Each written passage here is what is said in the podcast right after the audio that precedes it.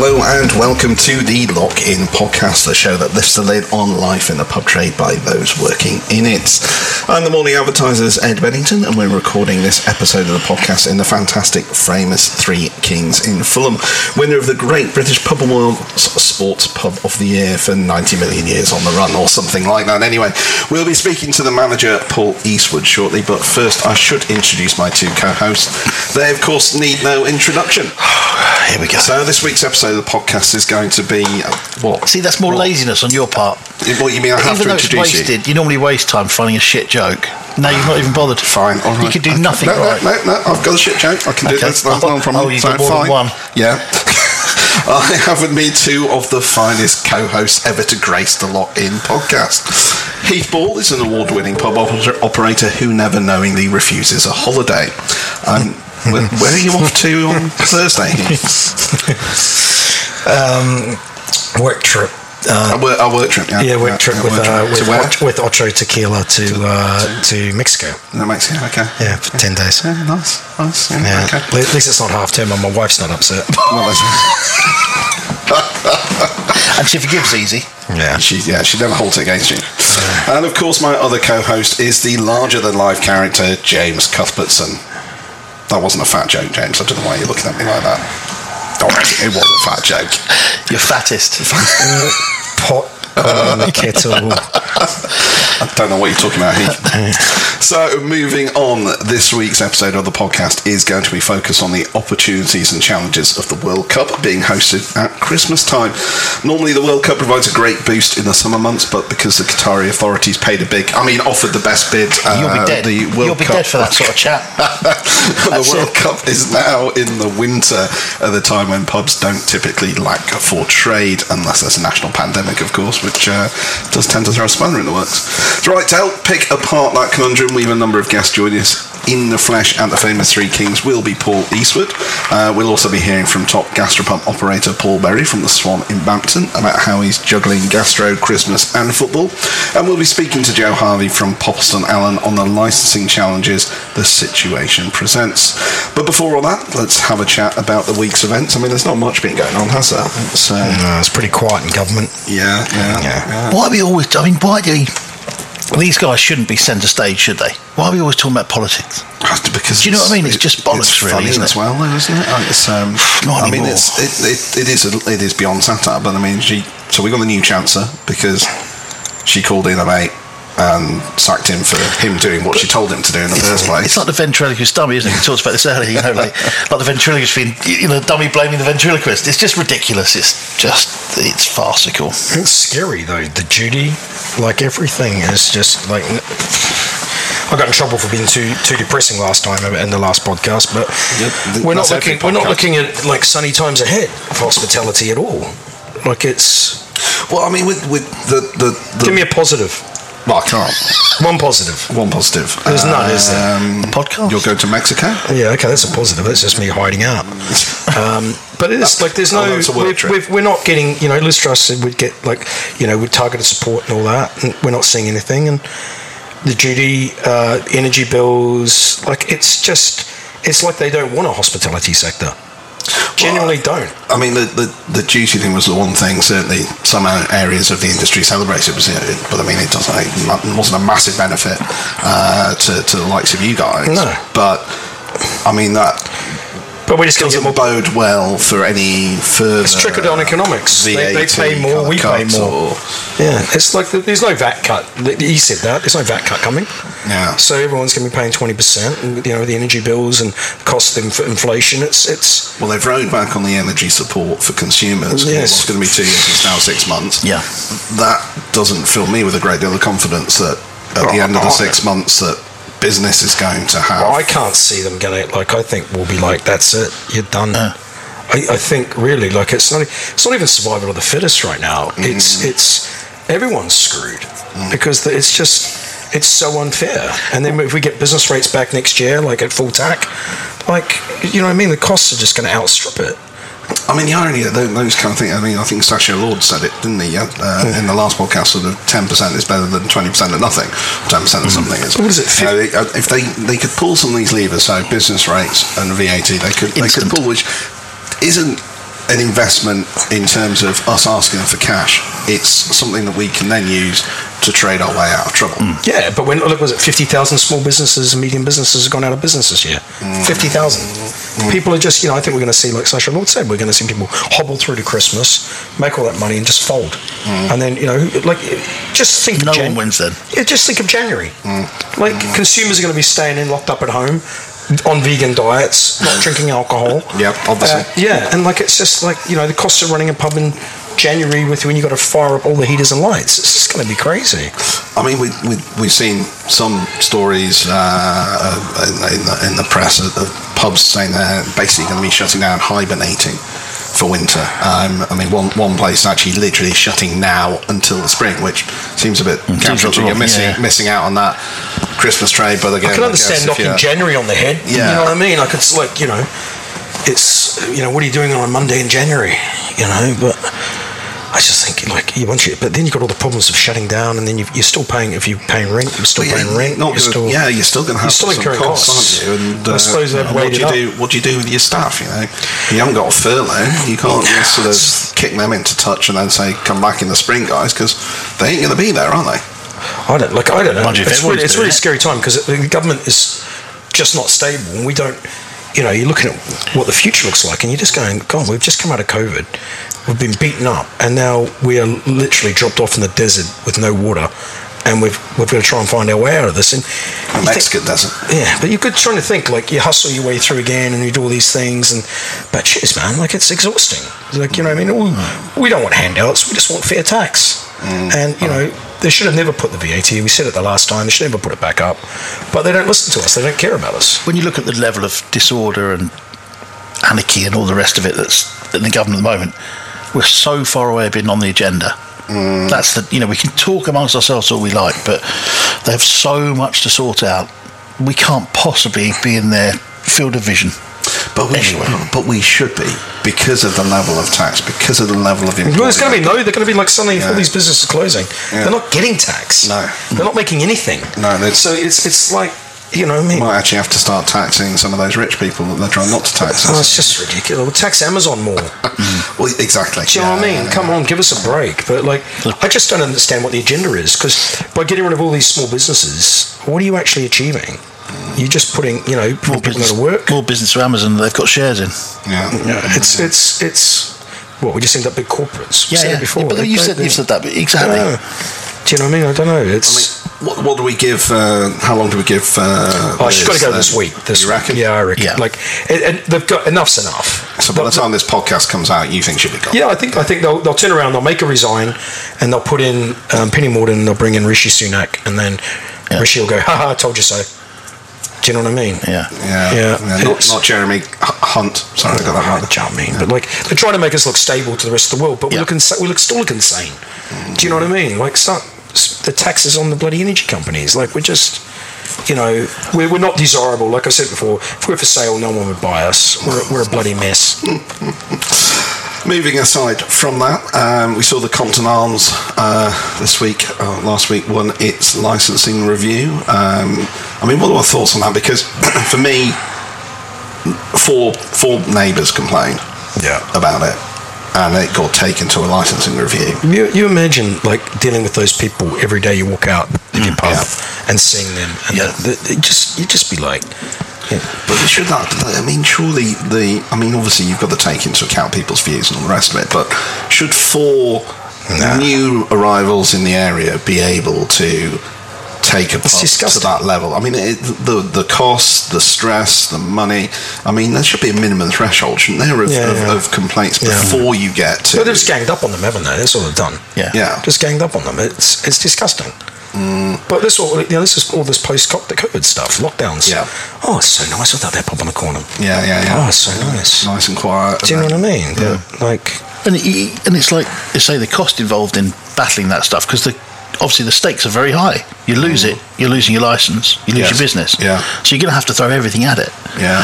People just don't need that. And there mu- There's enough head space being given to survival rather than having to battle your neighbours. Mm. Seems a real shame. It couldn't be done over a pint and a chat and a. they don't care though. They're, No. they'll, they'll be middle class yuppies who've moved into the area in Islington and you know spent millions on a house and Giles goes to private private school up the road and stuff, and they, they, they want to get to bed at eight o'clock and then wake up and have their green green tea. You know what I mean? Like they don't understand pub culture. You know what I mean? It's, and then we, mm. we say, oh no, you can't say the pub's been here forever because it's about a you know people's lifestyle and giving them freedom and all this.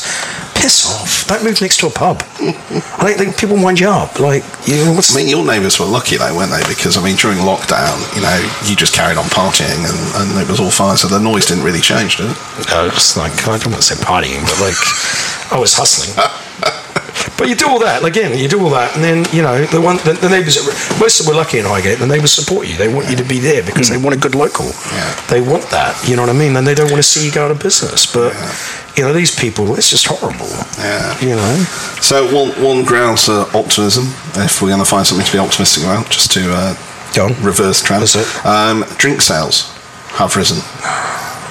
What in supermarkets? No, no, no. That's in the the on-trade. In the on-trade. Really? No, since so they're up on levels of 2021. What, what sales? Is that just based on like inflationary pressure? I, didn't even know. I should have. Uh, I should have actually looked at the story, in my I? Rather than Yeah, just, uh, perhaps take it's that short. headline. do you know what I I mean, mean? just throwing It's, things uh, around. Yeah, I- I mean, sales actually- are up, but it's still just because one pint was now nine quid as opposed to six. I Do you know hamster uh, sales are up 76% in the UK? I mean, that's as ridiculous as this is. You know, I mean, they try and give us good news. It's just, it's just clickbait. Okay. It's, CGA, NielsenIQ Drinks Recovery Tracker, three percent ahead. Okay. The same week last. But then we're looking at Barclaycard coming out with their figures saying that um, purchasing's down across the sector. so what, I mean, what's- I was just trying to be positive, but, I mean, you do want to piss all over Three percent in, that's, uh, in, in value. Because if you It's factor in price inflationary rise, pressure, it's- yeah, it's, you know, sales. It just says average Yeah, sales. exactly, so, piss uh, like it's like yeah. Beer and cider saw double-digit growth for a second week in a row, with increases of 10 and 13 percent respectively. They need to stop this bullshit because this is what this does. This no, because this just just give the government going, oh, they're okay, their sales Yeah. are up, and the government goes, oh, they're all right over there. They need to stop That's- it. that's they need to be point. more realistic and like stop. Basically, what you're saying is we need to be not optimistic in the slightest. We've got to oh, be no, miserable. Don't, don't like what, what's that thing? You know, there's three types of lies. You know, a damn lie, a bloody lie, and statistics. Do you know what I mean? So, but just we, we need to be hammering the government on every platform that they need to do something because it, it, it this is this is crisis mode for hospitality. Do you know what I mean? I don't know. I don't know any operator I'm speaking to going they're having a good time right now. Hmm. I don't know anybody, even the big boys. You know, you can't tell me Young's, Fuller's, and that are going. Oh, it's amazing out there. Hmm. Oh, it's they may be amazing. fortunate enough to have enough behind them to ride the storm, but it's yeah, not the but point. like on but- numbers, But still, hmm. like if their if their P and L's getting smashed to shit every month, like you know what I mean? They've got to be, Yeah. You know, what you like what, what our government would have us take on debt to pay their craziness. You know what I mean? well, They that's just- exactly what their plan was to get more it, debt. It, to, it's, it doesn't make sense. Like, give us give us a growth plan. Like, what are we looking like in the future? Where are we going to be? Are we going to be with our energy? Where are we going to be looking like? Well, this is what we were saying to Kate last week. Was we need a message? Do you know what I mean? We, we need to understand the journey we're on, and you might be able to buy into it a little bit, but at the mm. minute it's just There is no like you. No one can tell you what's happening. No. there's no journey. Where it's like, okay, we, we, we're supposed to act like we did in COVID and survive and, and duck and dive and get through it, but it's bullshit because you just think, well, what's the fucking point? You work your ass off and then you're going, these, these, these, they, they shouldn't be empower these people. They're like children. We shouldn't have to be talking They're, about they're them every day. disgusting. That's the truth. They Well, uh, truly are disgusting. Let, let, us stop talking about them. I mean, after that torrent of optimism, That was- that was positive. No, but you know, it, it, it, positive, it- yeah. you know the thing that kills me, kills me about politicians. One minute you can be the health secretary, next you're the prime minister. You can be, you just jobs for the boys and girls. You know what I mean? It's just, it's, Yeah, yeah. it's, it's, it's a joke. did hear though Labour are putting their um, their uh, uh, shadow people into uh, training for government, so maybe they do have some training. They need, they need to. You can't. You know what I mean? Rishi knows his numbers. Do you know what I mean? You can understand Yeah, I get pathway. that. I'm, Yeah, just, I'm yeah. just saying, uh, but for him to be health secretary tomorrow would be nonsense. yeah, yeah. It's rubbish. So, drawing a line under that, we're, we're talking about football in this one. Before we move on, predictions for the World Cup. What do we think?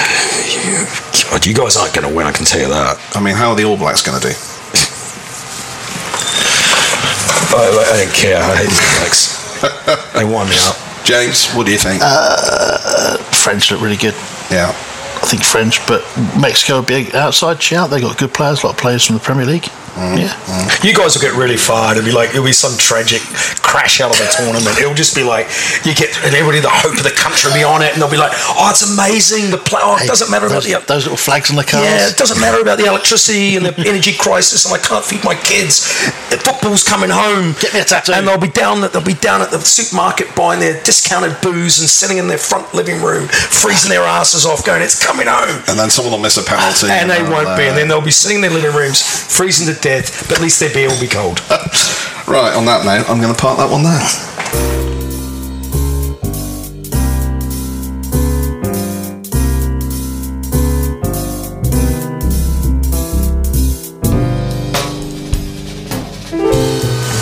You're listening to the Lock In podcast, and we're recording this at the award winning famous Three Kings in Fulham.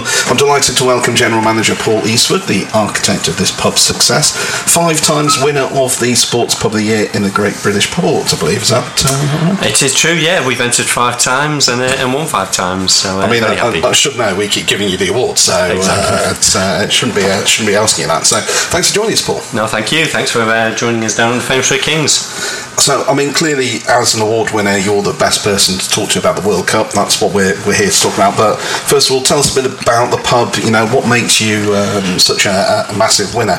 James, take note. Um, so I, th- I think for us, it's just the sheer amount of sport that we actually show. Um, so we've got six separate sound zones. Uh, we've got uh, 36 TVs, two projectors, um, 10 foreign boxes. Um, so that's our really big, um, unique selling point that we do show, uh, show foreign uh, and niche sport uh, in mother tongue. So if you want to come and watch the Finnish um, ice hockey, you can come and watch it in Finnish. If you want to watch the Danish handball, you can come and watch it in Danish. Uh, if you want to watch some uh, Czech football, you can come and watch that in Czech as well. So um, that's kind of our really big uh, upselling point. What, what's the most obscure sport? Do you think that you uh, you've you've shown here? Um, I've, Not naked volleyball, James. Calm down. I would say kabaddi. I've, Okay, I've yeah, shown cool. some kabaddi, and, and normally try and I try and get to know a few of the rules and uh, regulations. But kabaddi, uh, to be honest, I couldn't get my head around it. Uh, What is kabaddi? What is it? It's about It's- bre- you can't breathe, can you? You have to say kabaddi, kabaddi, kabaddi, kabaddi. kabaddi, kabaddi, kabaddi. uh, As you're trying to run somewhere, and you have to get over certain lines without getting captured. It's a bit of Um, British bulldog stroke yeah. tag. Where where, where does I think it's uh, Indian. It I was on think it's Channel Four for a Indian, while. Yes, it was on. Yeah, so we, we had a few requests for it. Um, I haven't seen it for a while actually, but we did get a few requests for it um, four or five years ago, and I would say that was the one of the weirder ones I put on and went. I have no idea what is going on here, but um, but there we are. We still put it on, and uh, people still seem to enjoy it. Still wondering. What's- Never a isn't, never- there, isn't there an Afghanistan uh, sport where they sort of they're on horses and they've got uh, sticks or bats and they're playing with a severed head? Is that um, did I make that up? Or, uh, I think that was Rambo. Oh, it might have been right. You might be right. There is something like that. There is a, there is a sport in Afghanistan where they, they, they, it, it's pretty brutal. It's a sheep head, isn't it, in Afghanistan? is something like it is, a, it is some kind of uh, Yeah, it's a big sheep appendage. carcass, I think. Yeah, Sounds lovely. Next level polo. family viewing. It's uh, so we're, we're, we're here to talk about the uh, the World Cup um, and, uh, and and that clash with Christmas as well and everything that's going on on that. So tell us a bit about you know what, are your plans for the World Cup then as, as a, an award-winning sports bar? Well, obviously, this year is, is different than any other year. We've never, we've never really had a, um, a Christmas and a World Cup clashing before. Um, so I think um, anyone that knows me, I'm a, a massive, massive planner. Um, so actually, the first thing we did um, actually for this year was um, was planning was it came off the back of the Euros. Um, everyone kind of seemed to change their the way they uh, consume sport. Um, we trained our customers to kind of come in uh, early uh, without seat bookings, and that all changed um, over COVID. Um, everyone wanted a seat, and actually the first part of planning we did for this World Cup was to was to put some exceptions in, so we weren't going to take any table bookings. We got our first World Cup booking off the back of the Euros, so that was kind of a year and a half in advance. Uh, and I said to myself after the Euros, where at one point we did have 20,000 bookings for some of the later, we could have filled a small stadium. I went, okay, that's my first port of call is to go, you know what, uh, we're going to put some exceptions in. We're going to plan when our big events are, and we're not going to take any bookings on those days. We're just going to say to people, if you want to get into the famous Three Kings, we're pretty famous, and you're going to have to come in early. And, and that's how we've gone about, or we will go about kind of maximising our, our dwell time. um, because it has been a bit of a, as I said, a, a bit of a change in, in the way consumers have been have been um, watching sports and, and their expectations around what a venue should be providing. Is there a concern that you've got them in so early, they, they're nabbing tables and they're sitting there and they're hammered before the sport starts, and then you've got really drunk people before the game? I mean, um, on, on these days, again, one of the parts of the planning that we do is, is we have a little army of door, uh, door staff. Uh, I mean, Touchwood, we, we're not a trouble venue. We Are don't. they midgets or dwarves? Dwarves, yeah. Just asking. Might need some From work. one dwarf to another. Yeah, might need some work. So that's one of the things we try and try and again, it's one of those things that door staff have been a bit of a um, you know hard to come by. So we we get in early as well and put our requirements over to the door uh, the door providers uh, to ensure that that we have got enough door team on um, to one cover the venue and we are on a busy main road uh, so we don't tend to have any trouble in the venue. It's more um, at half times and if England win people tend to want to go dancing in the street um, on one of the busiest roads in London. That's not really um, ideal. So that's one of the things really um, we look at. I also try and put my key team on the floor as well um, so I tend to try and not get stuck on that bar so I then can be wandering around keeping an eye on queues uh, an eye on where anything might be kicking off or where uh, any trouble might be starting What's your What's your capacity? um, 520 Okay. It's a lot of people to be uh, to keep an eye on, isn't Yeah, it? keep an It's, eye on, um, yeah. So as I said, it's, during the game he's not so much what I'm worried about. It's more it's more the after the game. So having things like um, a dispersal plan, uh, making sure we're, we're keeping uh the volume to a level where we're we're not annoying our neighbours as well. So it's being a not just a great sport venue, but being a responsible venue as well. I mean, you've obviously got all the practice at this. This isn't uh, something that's new to you. Um, are you anticipating anything different with this World Cup? I mean, aside from the Christmas, we'll come on to that. But uh, are there any sort of red flags or? I think for us, the, the only worry is really, um, it's always been a summer before, so we, our one Achilles here, we don't have a garden. Um, so when it has been hot, sometimes you will find people kind of uh, will come in after the game will disperse a little bit quicker um, to go out to find a garden, whereas this year um, it is it is the winter. Um, Gardens are not going to be such a Sounds like you paid someone off to get it at this time of there, year. yeah, yeah. What's going on? We, we can't talk. We can't talk about bribes uh, in any way. And how do you see the because obviously the games are. It reminds me, was it Japan Korea when we had the games in the day, and we're going to have a bit of that now, aren't we? Yeah. We're going to have sort of three games What, back yeah, to back. what are the t- what are the timings then? Because um, I mean, So, the, yeah, there's, there's some there's some kind of early evening. There's some around five o'clock, and then there is some daytime fixtures as well, which Right. which does cause a, an issue for me.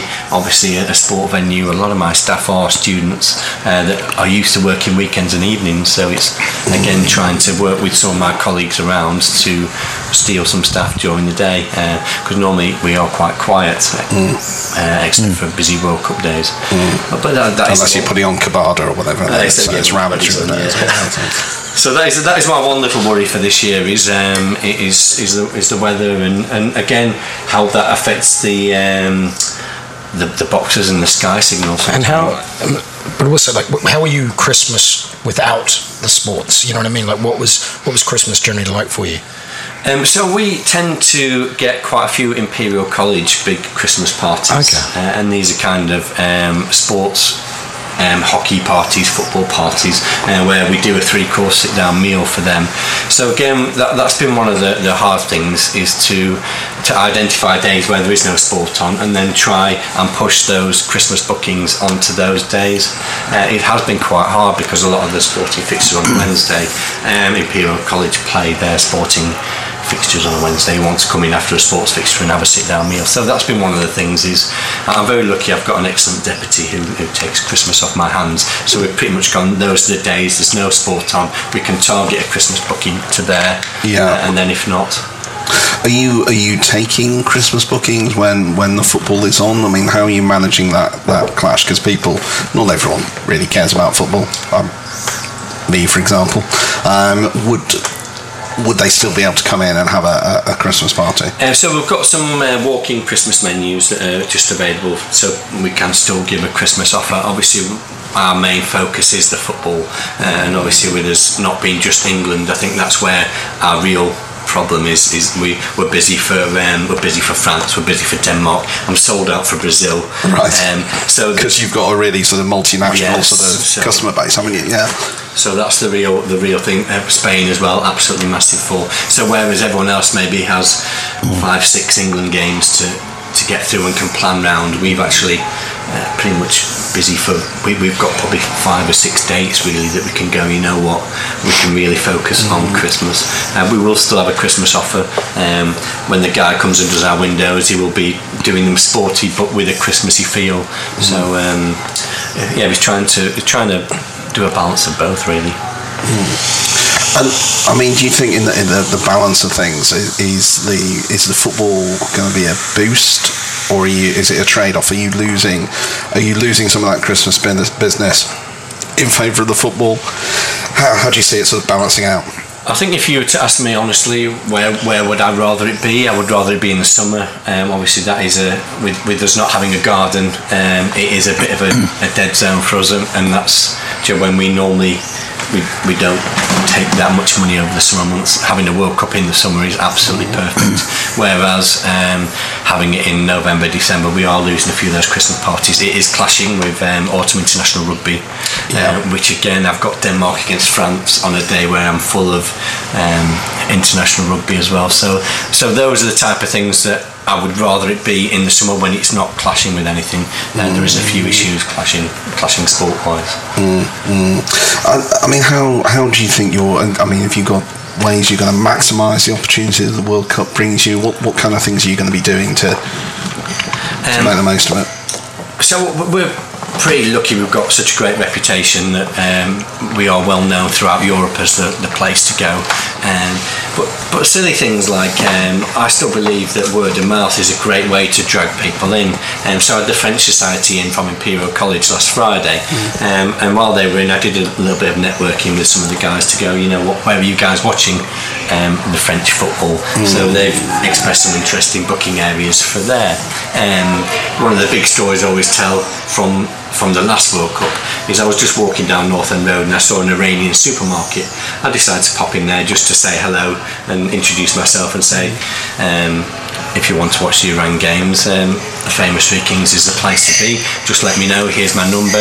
Uh, if I can book you a couple of tables. Um, the guy said, yeah, I'll let a couple of my family know. Uh, little did I know that he knows every Iranian in London. And before you know it, we had 100 people for, for Iran. So I think silly things like that um, are kind of people underestimate the, the kind of with all the social media stuff that does go on still word of mouth is still absolutely massive just to go out there and connect with customers um, outside and and in your venue uh, so for me, it's, it's, it does start for the World Cup. It, it starts about six, seven months out when the Italian league's on, or well, the Italians aren't in the World Cup, or the French league's on, the Spanish league's on, is to go out and, and, and communicate with those guys when they're in watching those footballs, and then say, where are you going to be for the World Cup? And Yeah. start, start setting that seed. If you leave it till now to go and try and plan, people have already decided now for the World Cup. It is such a big event, especially with Christmas at the same time. Yeah. People have been planning this for a while. So what you're saying is that this podcast is fucked, basically, because we're Yeah, too, too late. Uh,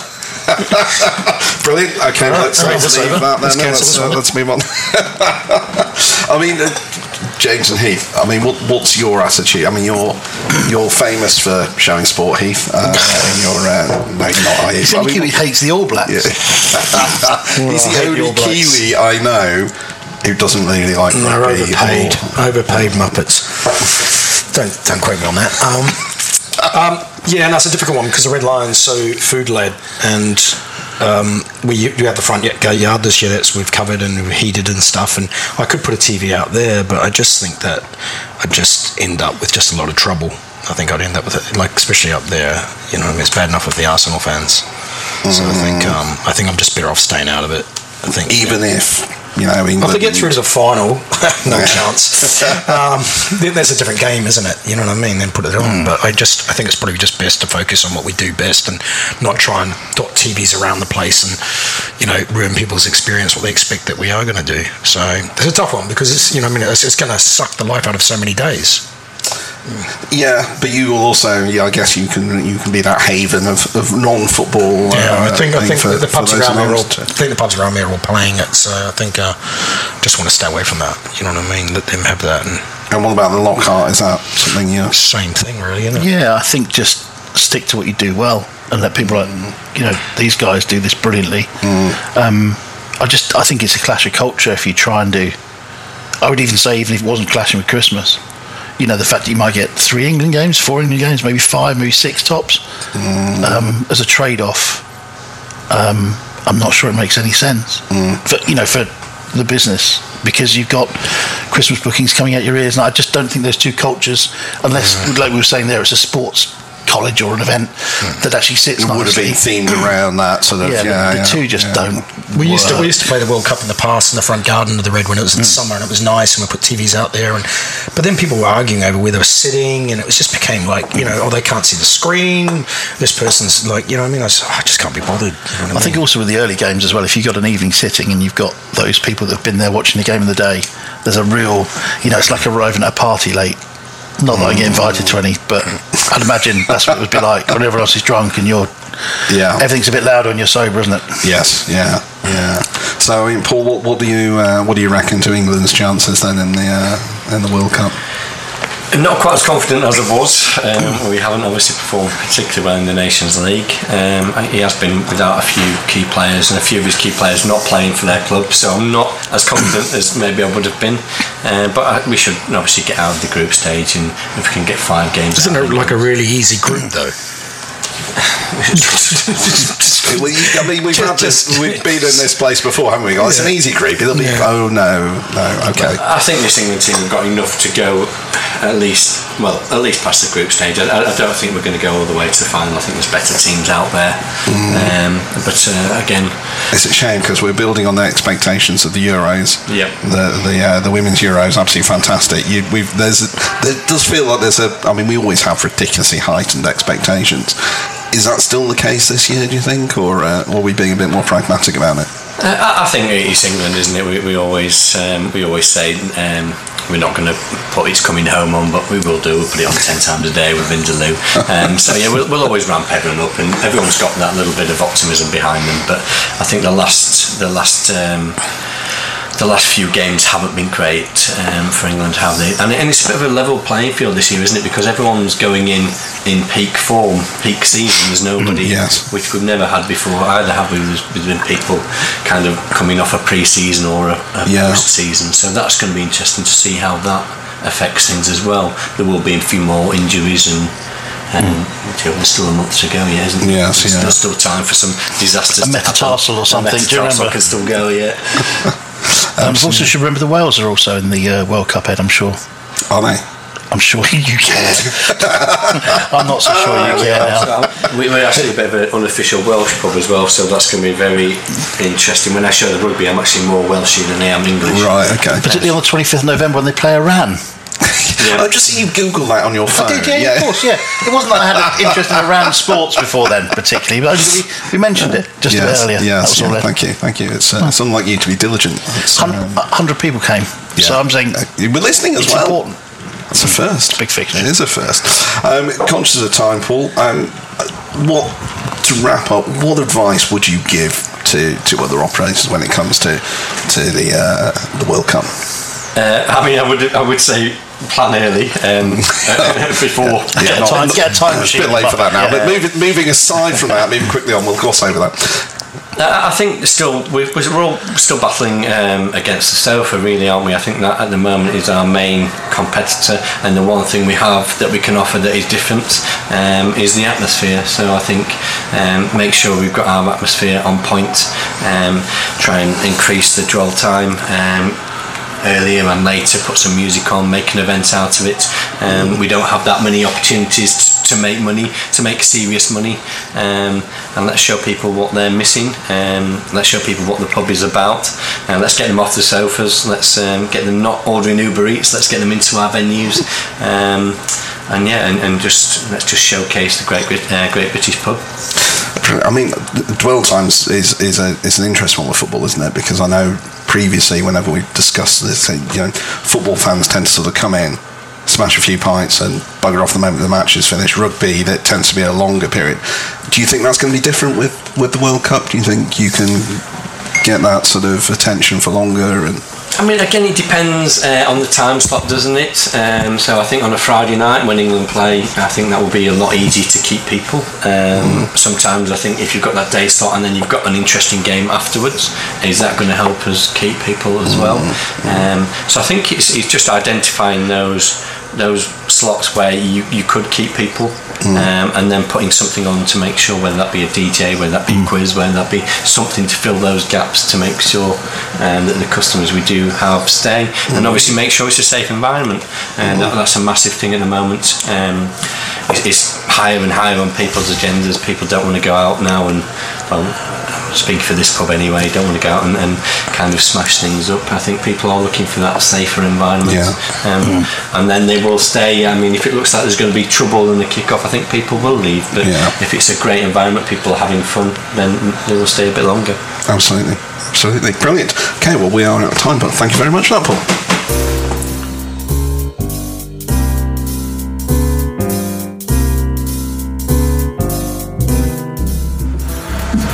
This is the Lock In podcast, and we're talking football and Christmas in this episode. To help us with that, I'm delighted to welcome Paul Berry, licensee of the Swan in Bampton in Devon, and one of our top 50 gastropubs as well. Um, hang on, Heath, aren't you in that list? Yeah, somewhere. Yeah. I don't know whether you, are you higher or lower than. I don't, uh, don't know. Uh, I should have looked it up beforehand. It's. Uh, it's always fun when you're below the person.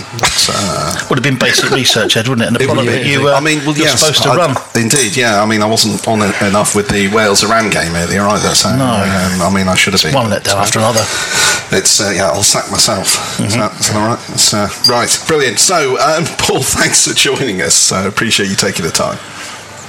No problem. Good to be here. Good stuff. So, I mean, gastropubs aren't typically associated with showing the football, um, but you're going to be you're going to be doing that. You're making an exception. Tell us a bit about that. What, what why, why, how's that going to work? Why are you doing it? Um, despite being a, a gastropub in like the top 50, which we're very proud of, right? We have always been a pub that's served everything from people coming in to have a drink and that. So from day one, from when we moved into Bampton in a different pub, we've always shown the football. We've supported the football club, we've supported the cricket club, etc. So doing the World Cup is like natural to us. Um, we generally um, find some sort of offering that we're going to do with it so that we can make it more interesting for people to want to come out and have a pint with us and watch the game. So, so, I mean, in terms of that offer, then how how are you going to do that? What what sort of things are you going to do that's different from from normal? Well, we, I mean, we've got another three pubs in the town, which I assure you will all be showing the game. So we will um, um, do. In the past, we've done something like a pound before the first goal scored or England's goal scored, which is generally quite good for the customers, to be really honest, because they're not renowned for scoring goals in their, their early games. Um, like um, but I've always got a, a, a, prayer going that they score in the first minute. so, in case there's a rush at half time. Um, and we'll also, on the last World Cup, we, we did some research and we did like the national dishes right. of the team England were pay, playing. So, I don't know if they were playing. Um, Mexico or something like that. We found out what the national dish of Mexico is, and it's some sort of sandwich or something of that nature. And um, like we, we just try to have a bit of fun, and we charge like basically what it cost us. So if it cost us four quid to make, we'll charge a fiver.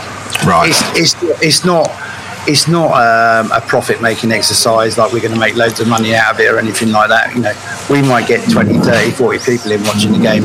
Mm. Um, it, it, you never know, but like it, it's always good fun. So you know, like I mean, if it was Italy, yeah, you can pop pizzas on and all that sort of thing, and mm. give them at half time, which I think you know keeps the interest going. Or depending how you feel about who might come and watch it because it's not that big a game, maybe put like the pizzas on at the end or, or, or whatever it is. But I mean, generally, it is try to sort of like encourage them to come in and watch it a little bit because, like I said, there's, another um, two pubs in the village that will, you know, will clearly be showing the game as well. Yeah, yeah. Uh, Heath, is that something you, you'd consider then, sort of looking up some uh, different national cuisines? Oh, and, uh, it, would get cancelled. I'd like the Great British Bake Off. I'd do something wrong. I'd get the dish wrong, knowing my luck. it's, it's entirely possible. We would, and we'd be standing there pointing and laughing at the same Yeah. time. But uh, It's a nice idea, actually. It's quite, it's quite, you know. I mean, even if you're not showing, because you're you're not going to show the football, are you? Nah, nah. But it's quite a nice idea. But you know, um, But you could embrace the tournament in a different way by. Uh, interesting and cook the food from every Yeah. team. Yeah, okay. Yeah. It's like, isn't it like? Haven't they got like Iran, America? Who else have they yeah, got? Yeah. Well, that's hot dogs. Uh, yeah. Yeah, what's I don't what's think you Iran's get- national I don't think there's hot dogs for Iran. Is it not? I haven't looked that far yet. Yeah, I was, I was going to say. when- Sorry, forgive us while we were drifting off there. but We were talking about random stuff. I mean, are you where, where are you doing your research for that, Paul? Not Heath, Oh, I, I, obviously. just, I just use Google. Yeah. it's the only way. But like, um, and, and it is quite surprising what some of the national dishes are. What you think might be the national dish, it, it's no, nothing like it. Like I said about Paul, Paul, do you know what the national dish of Sweden is? No, I want you to Must sit sound down. Like it. it must be meatballs. I, I want you to sit down when I tell you this because I've been I've been subjected to this a few times in my life. Being married to a Swede, taco pie. Just say those two words together slowly. Taco pie. Taco it's basically taco lasagna. It, it, I have no words for it. I, I, I've been fed that on two occasions. I'm still I'm in Yeah. therapy over it. I mean, we're in therapy because we Taco were, pie. we, we were the right there with you while you live texted your experience of it. And in fact, our which, uh, chat's called Taco Balls. Yeah, it is. Like, I mean, how does that work? I mean, don't the tacos go a bit soggy? Mate, they use the taco, the, the shells as a base, and then you put them in, and then you make the taco mince, you put that in, and then you put cheese, and then you bake it. Sounds lovely. It, no, seriously, no, it's not. No? It's like it's. They have a whole. T- you go to Sweden, they have aisles of taco mix stuff. You see, I don't believe you that this is a national dish because every time I go to IKEA, I've yeah, never that's just- seen that's- this. They don't. They don't. That's It's like that secret. It's that It's a secret se- weapon. It's, uh, yeah, it's only for the special people. In fact, they probably just bring it out to annoy Heath. Hot dog stroganoff. That was another classic. It would be the Daim, Daim, Daim bar cake. That'd be quite nice. There you go. Yeah. yeah, yeah. That could work. That could work. Um, I mean, before he brings out his holiday snaps, which is well, I'm worried he's slightly doing at the moment on his phone. But uh, I mean, Paul, how, how are you managing the the sort of um, uh, the clash with with Christmas then with the World Cup? Because obviously this is it- it's a it's a very different time of year. There's um, there's other pressure. I mean, what how's that going to work for you? Uh, we, we will just manage it. juggle it. Just juggle it. That's all we, that's all we can do. You and your planning. That's a military man if ever I heard one. It's well thought out. we just, we just, I we're not a very big pub or anything like that. but- Yeah. So um, you can see, um, we do have an upstairs area as well, um, which is kind of nice. But um, when you've got a group of lads in, they do prefer to be around near the bar. To be fair, And how, how was? I mean, you've got football on, Christmas parties. I mean, the the two aren't really necessarily going to mix that well, are they?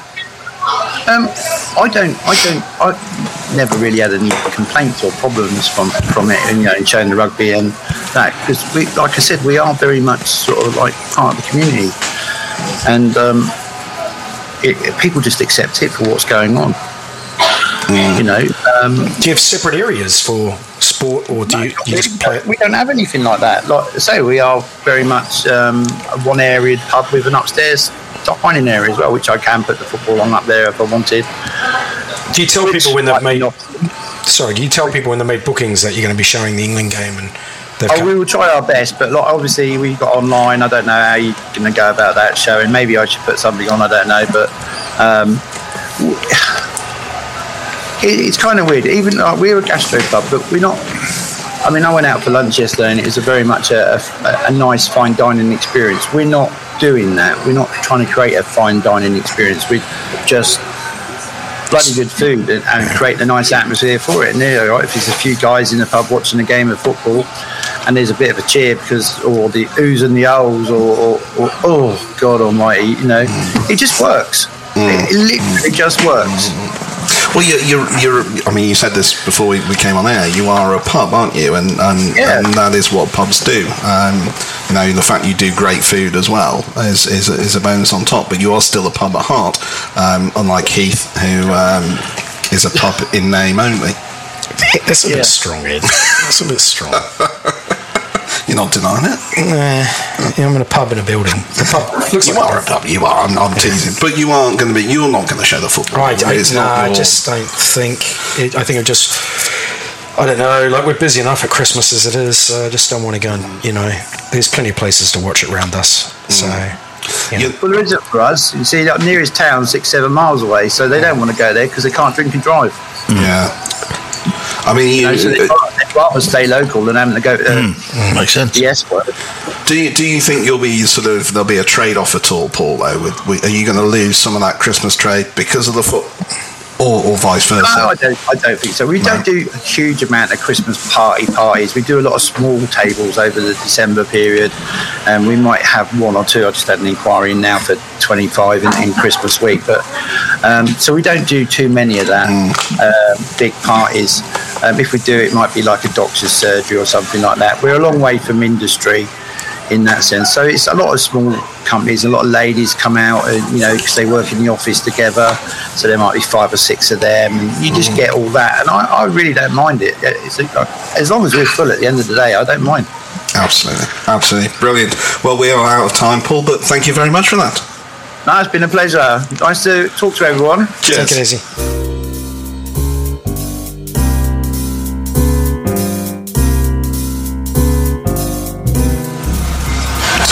Listening to the Lock In podcast with Ed Bedington, James Cuthbertson, and Heath Ball. So, the World Cup is going to be bringing some great opportunities, but it's also going to be bringing some challenges as well. Many venues have invested in outside space to show sport, particularly during the Euros run, and they'll be keen to maximise that use this time as well, despite the different season. Uh, but with that comes licensing challenges, and to discuss this, I'm delighted to welcome legal whiz Joe Harvey from Poppleston Allen. Welcome, Joe. Hello, yes, thank you for having me. No problem. I mean, the, the audience won't be able to see this because it's obviously an audio podcast, but you have the best setup I've ever seen of a guest Oh, dialing into the podcast. I mean, Far too kind. it, he, he's got professional microphones. You know, I mean, it's it, it, it's like we're doing. He's got better equipment than us. And, and Not this hard. allegedly is a proper podcast, isn't it? Well, sort of. Yeah, we pretend that. Well, I but- thought I'd take, I'd take it seriously for you guys. I wouldn't normally do this for anyone.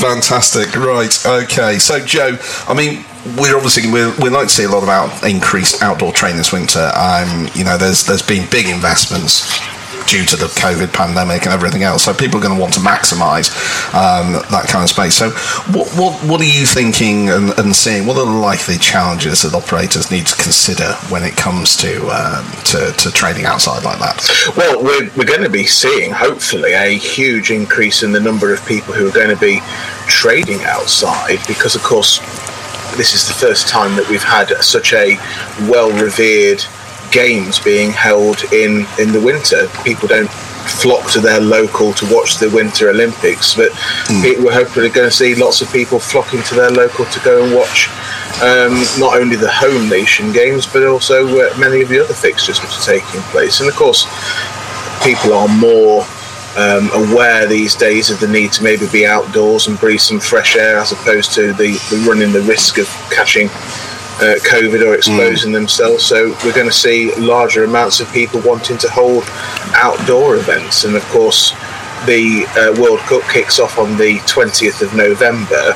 Um, and with that comes the challenge of how do we uh, accommodate a uh, a winter event outdoors during uh, the not usually forgiving British winter. Um, uh, and of course, the challenges that that brings in terms of, of how we fill our terraces and our beer gardens with customers who are made to feel welcome and comfortable. Um, of course, let's not forget that a lot of because these games are being held on the other side of the world, the time difference means that a lot, lot of matches are going to be held at much earlier points in the day than perhaps we would ordinarily be used to. Certainly, I think the earliest kick-off is going to be around uh, 10 o'clock uh, uh, UK time. Um, obviously, there are various stages during the day. Um, I don't think any of the English or Welsh games are being held that early, certainly to, to start with. But if you are planning on holding an event um, outside to allow for the broadcasting of the games, um, one of the most important things that uh, licensees can do is make sure that their license actually covers the the uh, period that they, they're wanting to cover. Um, if we have a if we have a ten o'clock uh, kickoff. Um, it may very well be that venues want to consider having a much earlier opening for example, nine o'clock, it's not uncommon to want to open an hour early before kickoff so that people can get themselves uh, set, settled down and Mm. get the drinks in. Um, and many licenses might simply not cover a nine or indeed ten o'clock start. How would how would you if, if you're not covered for that? Then what what should they be thinking doing? Is it is it tens? Is it uh, variation? What, what do they need to do? Well, getting a, a variation to extend the hours might be um, a little bit over the top, obviously, depending on what the future of the venue is going to be. Because, of course, any attempt to increase the hours of alcohol sale will take it out of the realms of a minor variation in, and into a full variation, which is a, is a costly exercise and uh, may not be proportionate to what needs to be achieved. Which is why we have the temporary event notice um, system in place so that license holders can um, lodge a, a temporary event notice with the local authority setting out details of the event and it uh, will allow them to operate with uh, increased um, licensing hours and they can they can open uh, open up. Indeed of course the same is applicable to so venues that um, don't have licenses could use the temporary event notice scheme to um, apply for uh, a cover to allow them to uh, to open up. But of course, I think the, one of the biggest challenges that any uh, premises are going to face is how to deal with the the unreliability uh, of the Great British uh, weather. And of course, November and December are not famous for being reliable for their dry and sunny weather. And, and from a purely practical point of view, I think the biggest challenge is going to be making sure that your guests um, are brought into uh, an, an outdoor space which is, is welcoming, dry, and warm. Uh, and that only that can only encourage people to want to um, leave their homes and come into your venue to watch the game. Absolutely. I mean, the other um, the, the challenge with, with being outside as well is noise. Uh, you know, impact on neighbours and things like that. I mean, that that's that's going to be a challenge, isn't it? Oh, absolutely, and, and certainly we we are aware from the industry that uh, increases in complaints have uh, have occurred as a result of the uh, businesses returning to some level of normality uh, post COVID. So, ensuring that uh, your premises are well ran in terms of trying to ensure that people have a good time, but are respectful of the neighbours. Um, of course, there's a, a great variation of premises. Some premises may be right next door to residential areas, other premises may be in the middle of nowhere and the nearest person's several miles away.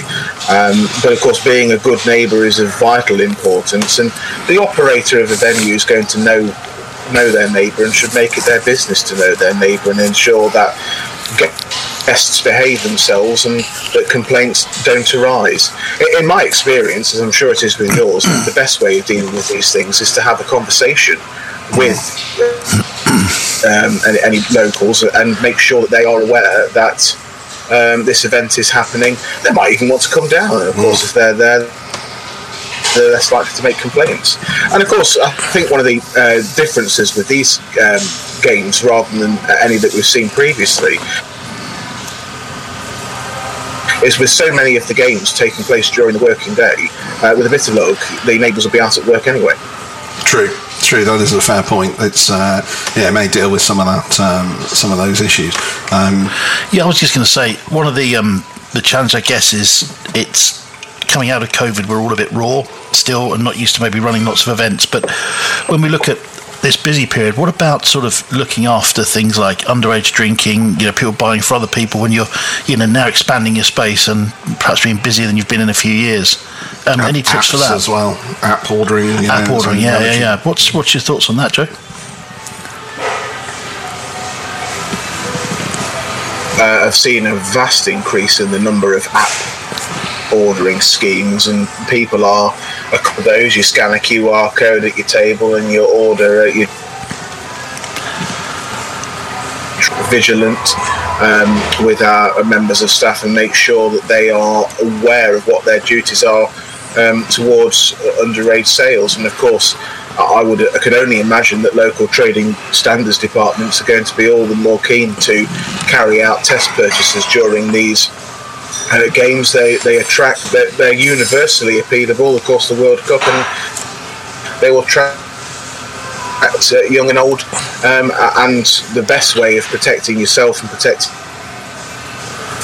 your um, operation from underage sales is to ensure that all staff are uh, vigilant in ensuring that they know what their obligations are. And it, no one wants to say the scare story, of course, that underage selling to an underage person is a criminal offence and it carries threat of uh, a fine or, and or and of course a criminal record. But ultimately uh, those who are engaged in the sale of alcohol need to know this and and will um, it's always a good idea to remind uh, staff, especially during these busy events, of what the what, what, the age verification policy is, whether it's a challenge 21 or a challenge 25, uh, and that can only help uh, ensure that alcohol is sold to people who are the right age to drink it.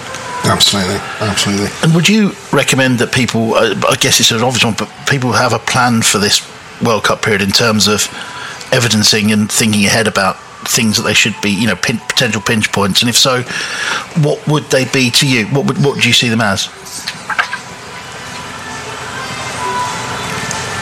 Sorry, I, I, broke up during that. Yeah, no, no problem. I was just going to say, would you recommend that operators put together a plan for this period in terms of um, Christmas and, and the World Cup? And if so, what specific things should they be looking at in that plan? Um, we've talked about noise, but I'm thinking if there is an issue, at least they can evidence they've thought about it and planned for it. Oh, uh, absolutely, and of course, any any issues which um, arise um, as a result of the World Cup, it can only be assisted if you have in place uh, some degree of robust uh, plan given consideration. And of course, larger venues um, will be all used to organising events where you have large numbers of people, especially during seasonal periods. Uh, and it may be necessary to have regard to what what sort of risks are going to. Um, arise, you may need to consider things such as dispersal uh, plans and ensuring that um, members of staff um, are aware of what those policies are and uh, have been refreshed and what those policies are so that when people are leaving and it's time to go home that, uh, that, that everything runs smoothly. And of course with that comes uh, other considerations to ensure that everybody has a safe and enjoyable time. Even things such as the use of polycarbonate.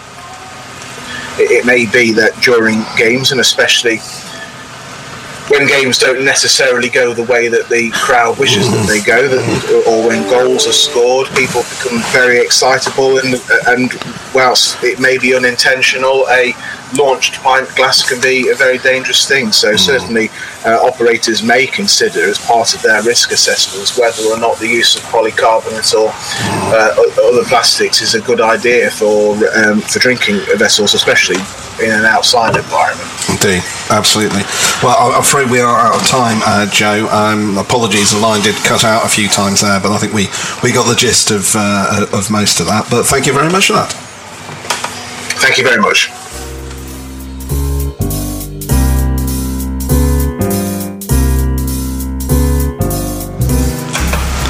This is the Lock In podcast, and we are at the end of this week's episode. Um, and we've been talking about uh, the, uh, the the World Cup and, and the clash at Christmas. Um, lots to talk about. Um, the Afghanistan game, uh, which involves using a uh, goat's carcass, is called buzkashi. Cool. Thanks. Ed. Sounds like something else, but um, I, I mean that's yeah. Well, I think the one thing we haven't talked about with all this planning for Christmas and the the um, football and all that is you've got the National Grid boss warning of blackouts during winter. So you imagine a packed pub, Ooh. and then there's no power. and England's about to win the World Cup. That's it. The greatest I mean, moment the- in British level- television history since That's the most 1966. optimistic you've been in. Uh, and they're about to win, and all the power goes out in the country because Riots. because we left the EU. Heath, do you think um, do you think it should be called energy shortage of colour? Yeah, man, it's gonna be I just want to keep us on track. it's gonna, it's gonna be a disaster. Like I don't know. So I, I think yeah. A positive note is that the, the, the three famous kings. What a great venue! That's amazing, isn't it? And do you know what the three kings are? Um, I'm going to tell you, Ed. I'm going to tell you because I've done my Uh, research. Billie Jean King, no, Marlon King. I was and going for the, the biblical And one. who are, the, And who are these? and Wank. Ah dear, one mean- of them are made up. Yeah, I mean, and my jokes are bad. Yeah, that's pretty shit. It's, I mean, right. We're, we're, we've done the predictions of the World Cup. Clearly, uh, the All Blacks are going to win. Um, Yep. We're talking about rugby, right? Yeah, I mean, that's what I've been talking about throughout this entire finger on the pulse. We've been talking about Christmas, Ed. It's been lovely to talk. about Christmas. And well, we haven't really talked about Christmas, have we? Do you know what? My wife and daughter are going to Kenya for Christmas. Their mother and mother. that your present? No. No. Yeah, it'll be for Present to longer. you, yeah. It'll be for longer. And uh, I got invited to go, but I obviously said I'll be working because I didn't want to go with the mother-in-law and fa- Hopefully brother-in-law she's not listening that. listening 'cause No, you're it'll be not, but yeah. But now, obviously, they'll be away over Christmas. My nine-year-old daughter daughter's taken to walking around the house singing, "It's going to be lonely this Christmas." I mean, that's quite dark for a nine-year-old. No, I've never been more proud. Your, your, uh, your counter is actually I'm, Yeah, I'm, I'm going to be happy shit. Yeah. this Christmas. Christmas without you. Uh, Heath, Christmas. What Sweden? about it? Are you gonna be in Sweden? No, I'm working. it- I'm staying. gonna be in Family's Sweden? going to Sweden. I'm staying to work. So, I mean, basically, you two are just Avoided family stuff. model model husbands and Well, I've fathers. got to work, man. So, So yeah, what do you want for Christmas, Heath? a ten percent VAT reduction. Good answer, James. Faster metabolism. I mean, realistic on both counts, probably not. No, but, yeah, uh, dreaming, aren't we? Yeah. I mean, are you are you thinking Christmas trade is going to be? Don't know. It's a tough one, isn't it? Because they've got the, the football on, and you know, um, really don't know. It could be. Hopefully, it's busy because everyone hasn't been doing it for two years. You know what I mean? So Yeah, we still had restrictions, didn't we, last year? Yeah. A bit of, yeah. Yeah, so I don't know. Hopefully, we'll see. Like, you know, I mean, it'd be nice. But problem is, uh, you know, I'm looking ahead and I'm going, yeah, great. We're gonna have a great Christmas. We're gonna have a shit January. Yeah. So it's just it's yin and yang, isn't it? It just balances it out. And then you're you're into February, and then we're just then we're all getting then we're into April, and we're now we've got business rates back, and we've got potential full full rate uh, electricity power, and yeah. energy. So there's no positives to look forward to. I can't really see any light at the end of the tunnel. Nice long holiday in January, maybe. So, I I mean, you I mean, if you can afford to shut, it's probably cheaper to shut Yeah. and give your staff holiday. But you know what I mean? Who can afford to be paying all their staff holiday for a month? Do you know what I mean? Um, you know, so Well, on, on, on that positive, uh, happy, happy note, I will leave that there. Uh, that is it for this week's episode of the Lock In podcast. Thanks to all our guests for their help and to my co hosts for making this episode a great example of why we shouldn't be let loose with microphones. Uh, we will be back next week with more pub related fun and facts. In the meantime, don't forget to subscribe, like, and share, and we will see you next time.